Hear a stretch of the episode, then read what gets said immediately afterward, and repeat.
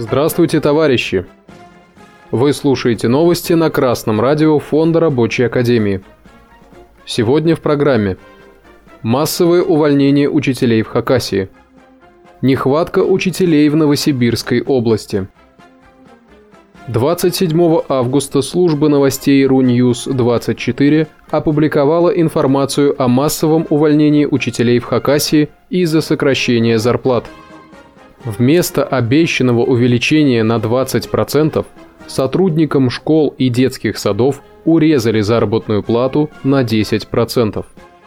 Учителя массово отказываются работать и увольняются из образовательных учреждений. Директор школы в селе Фыркал Иван Щипцов отметил, что в связи со сложившейся обстановкой в регионе необходимо принять меры по возвращению учителей на рабочие места к началу учебного года. Директор подчеркнул, что привлечь новых работников на такие низкие зарплаты будет нереально. А 28 августа информационный портал «Новосибирск онлайн» сообщил о нехватке учителей в Новосибирской области. На 1 июня 2023 года было зафиксировано более 1100 вакансий. Это 3,6% от общего числа педагогов. Особая потребность в кадрах наблюдается в Новосибирске. Это почти 36% от общего числа учителей. Самые дефицитные специальности назвал министр образования региона Сергей Федорчук во время оперативного совещания при губернаторе – Самый большой дефицит среди предметников – учителя математики, русского языка, иностранных языков. Закрытие потребности будет за счет трудоустройства молодых специалистов, трудовой миграции из других регионов, перераспределения нагрузки и программы «Земский учитель», заверил министр.